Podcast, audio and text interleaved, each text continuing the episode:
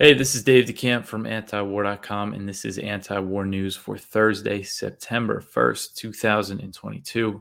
The first story at the top of antiwar.com, the first headline is The West sabotaged a tentative peace deal back in April that was between Russia and Ukraine. This is based on a long article in Foreign Affairs by Fiona Hill and Angela Stent. Fiona Hill is the one I'm more familiar with. She was in the Bush administration. She was in the Trump administration for a short time too, I think, on the National Security Council. But it's a typical Washington think tank uh, article about how Putin Putin's invasion had nothing to do with NATO expansion. But buried in it is a very interesting piece of information. It says that according to multiple former senior U.S. officials that the two authors spoke with, in April 2022, Russian and Ukrainian negotiators appeared to have tentatively agreed on the outlines of a negotiated interim settlement. The terms of that settlement would have been for Russia to withdraw to the positions that it held before launching the invasion on February 24th. In exchange, Ukraine would promise not to seek NATO membership and instead receive security guarantees from a number of other countries. The tentative deal was the result of in person peace talks Russian and Ukrainian officials held in Istanbul at the end of March. Um, so that was really just the one nugget of information from this long article that was important, and the rest is context that I'm including that they left out. Um, but so the deal it was a result of these peace talks in Istanbul at the end of March and virtual talks resumed after the meeting in Istanbul, but the two sides ultimately failed to reach a deal. And a major factor, a major, maybe the primary factor in the failed negotiations was pressure from the West, according to a report from Ukrainska Pravda, which is a pro Ukrainian outlet. It's Ukrainian media outlet. It's pretty pro Kiev. It's different than Pravda, the Russian newspaper, which I think was a former Soviet Union paper. Uh, but British Prime Minister Boris Johnson he urged Ukrainian President Vladimir Zelensky to stop negotiating with Russia when he visited Kiev on April 9th. According to the report, Johnson told Zelensky that even if Ukraine is ready to sign some agreement on guarantees with Putin, Kiev's Western backers are not. The report said that Johnson said, We're not ready, and that he was speaking for the collective West. With the U.S. being the leader of NATO, you know, it's very, um, he wouldn't do this without support from the U.S. Go in there and, and tell them to stop negotiating. The report said that Russia was ready for a meeting between Putin and Zelensky on the potential peace deal, but it became less likely after Johnson's visit. And Johnson appeared to confirm this report. Uh, about a month later, he spoke with Macron on the phone, the French president, and he told Macron that while he was in Kiev during this visit, he urged the Ukrainians not to negotiate with Russia. And the Johnson, he's due to step down as prime minister in September, but he visited Kiev one last time uh, in August, just recently, and he told the Ukrainians again, don't negotiate with Russia.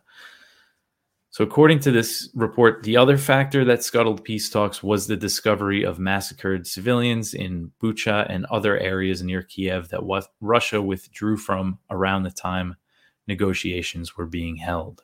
Russia announced after the Istanbul to- after the Istanbul talks at the end of March that it was drastically reducing military operations around Kiev and the northern city of Chernihiv. And so this was, they had these talks in Istanbul right after Russia's deputy defense minister announced this, that they're going to drastically reduce military operations in the north. And what followed was a withdrawal from the north. So it was definitely related to the peace talks. But, you know, the US Ukrainian narrative is that it was a retreat. And Russia definitely took a lot of losses in that part of the offensive. But it, it was clearly timed. It seems at, just looking at the timeline, it looks like it was timed with the, the talks.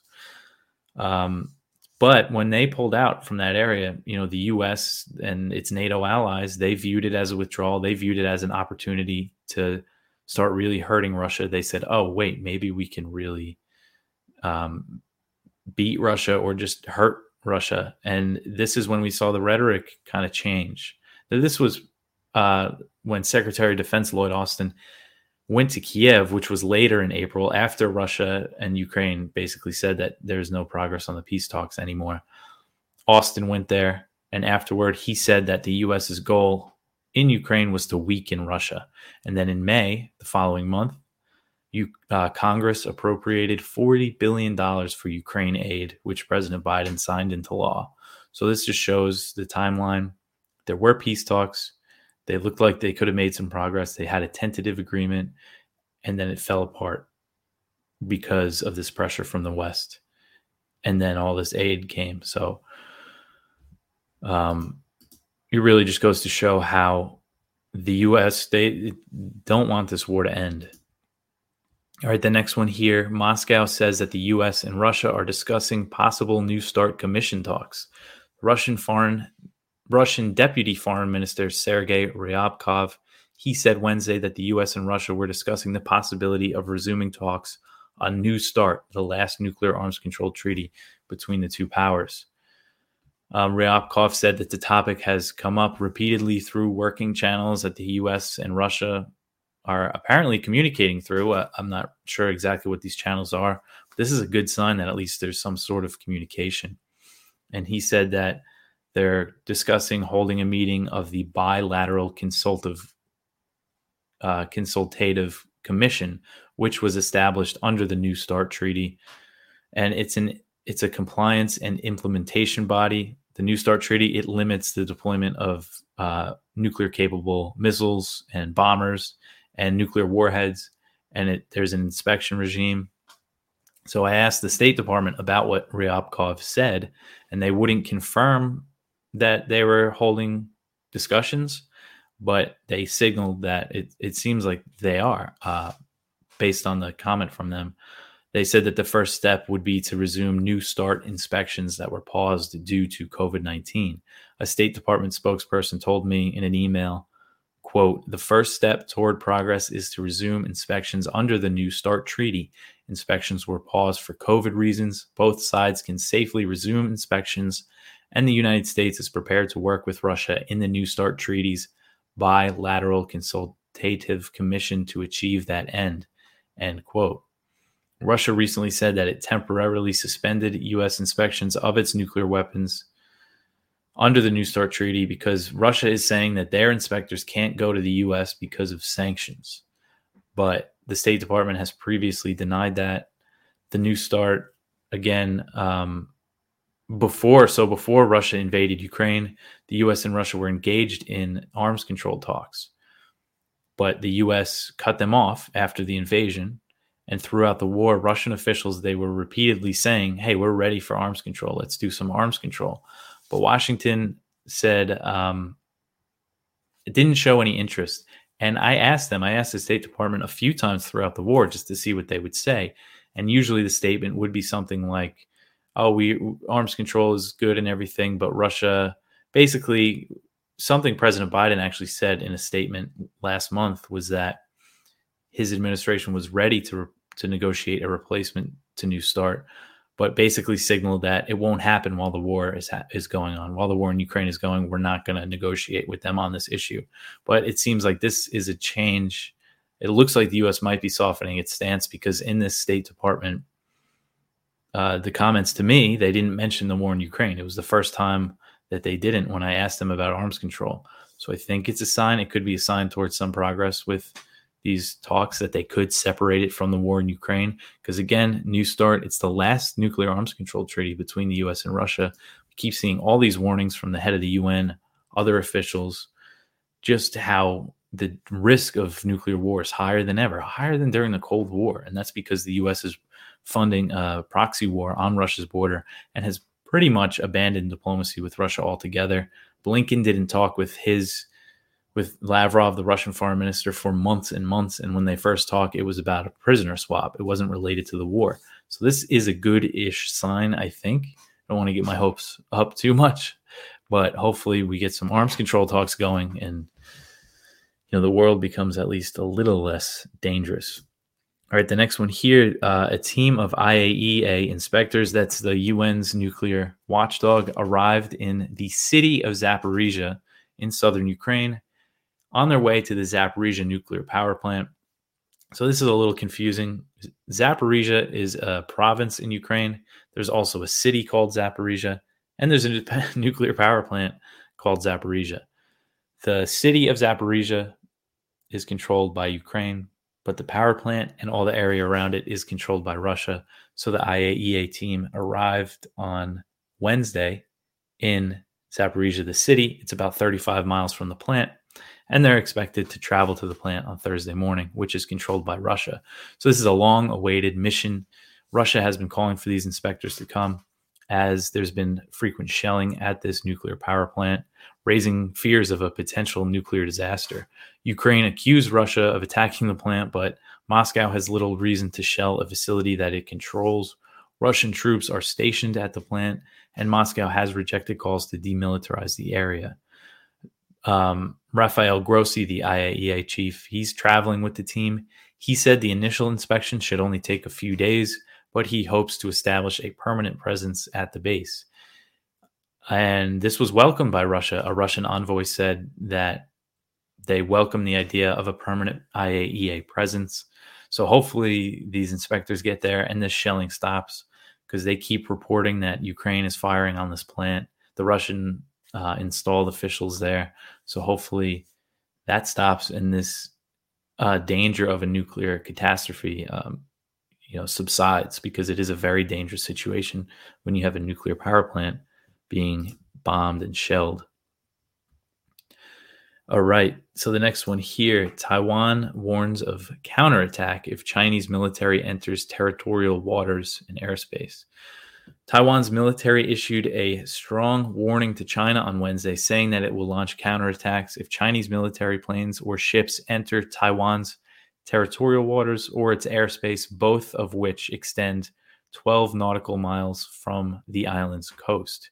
So, China launched its largest ever military drills around Taiwan at the beginning of August in response to House Speaker Nancy Pelosi visiting the island.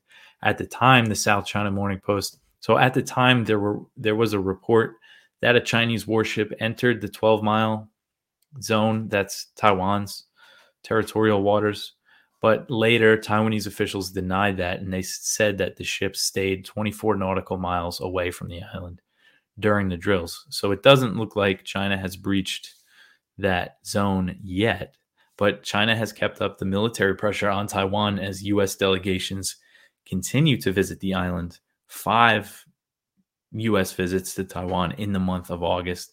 That's a lot. Um, and on Tuesday, Taiwan said that it fired warning shots on a Chinese drone that was flying over the Kinmen Islands, also known as the Quemoys. Um, it's a Taiwanese controlled archipelago on the southeastern coast of mainland China. It is important just for people to understand that Taiwan controls islands that are basically uh, almost attached to the mainland. I mean, for all intents and purposes, it's mainland China. It's on the other side of the Taiwan Strait. And these islands during the Taiwan Strait crises in the 1950s, they were shelled by China. And the US military intervened in these during these what they called the first Taiwan Strait crisis and the second Taiwan Strait crisis. So this is always a risk that if tensions really get high, that the China could potentially move to take these islands. I mean, you got to think that they could do that pretty easily because they're right there. Um, but anyway, so the Taiwan they fired warning shots at this drone, and tensions are just really soaring now. And Chinese military analysts they told the South China Morning Post that since then it's really escalated the chance of a military clash, and that the Chinese activity is not going to slow down, is what they also said, because the U.S. keeps sending officials to Taiwan.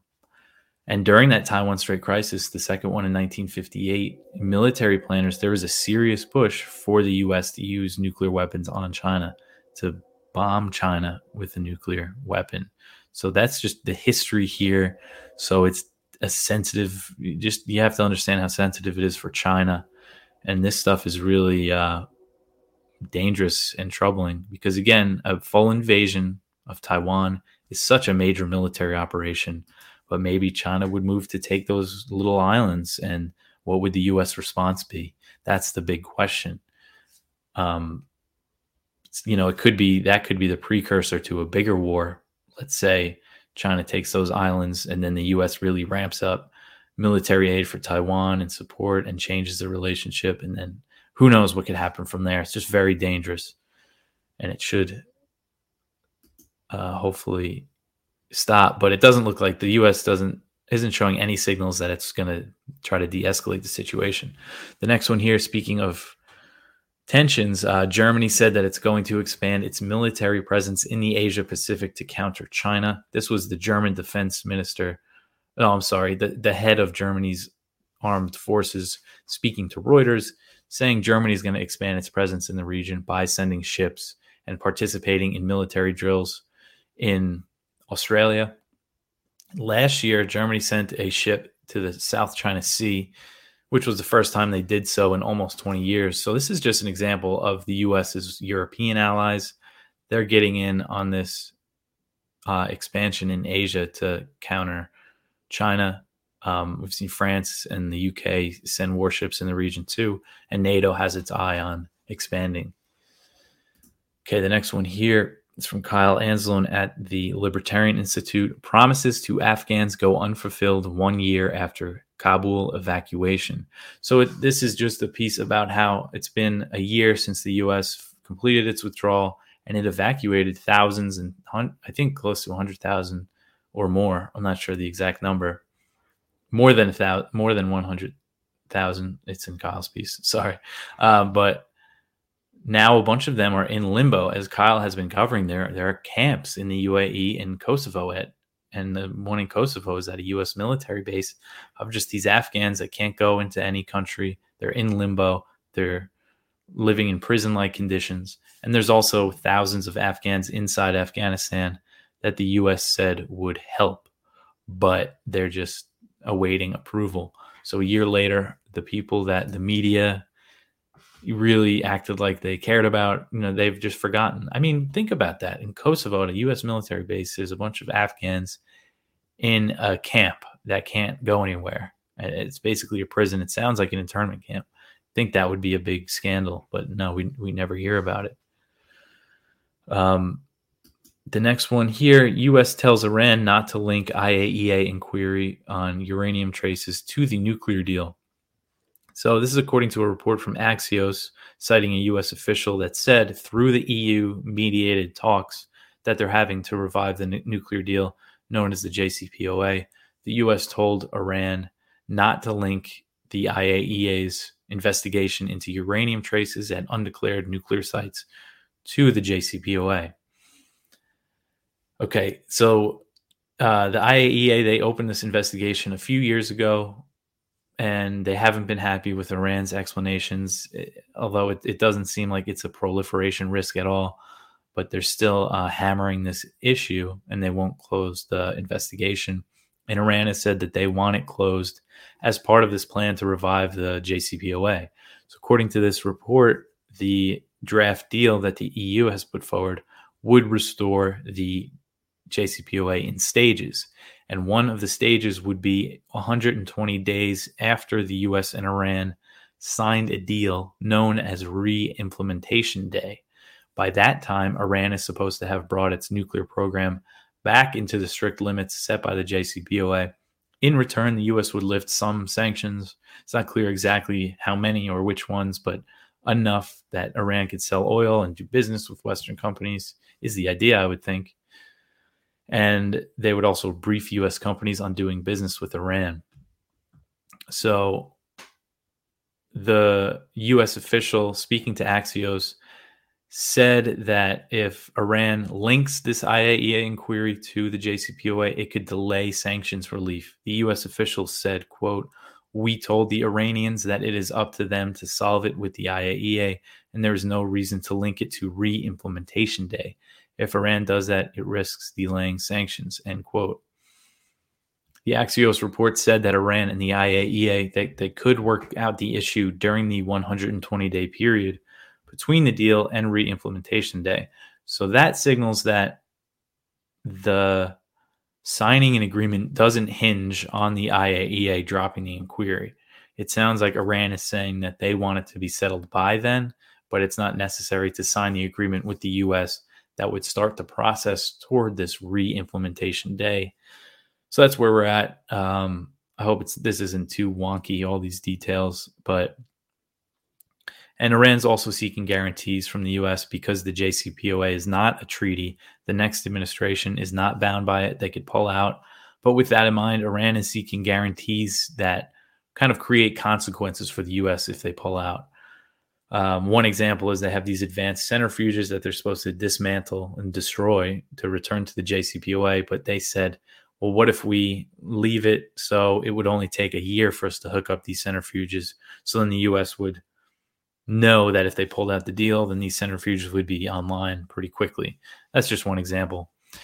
And when it comes to guarantees, during earlier negotiations in 2021, when the two sides were close to a deal, Iran wanted President Biden to give a guarantee that the U.S. would stay in the agreement just for his term in office, but he refused and the talks stalled.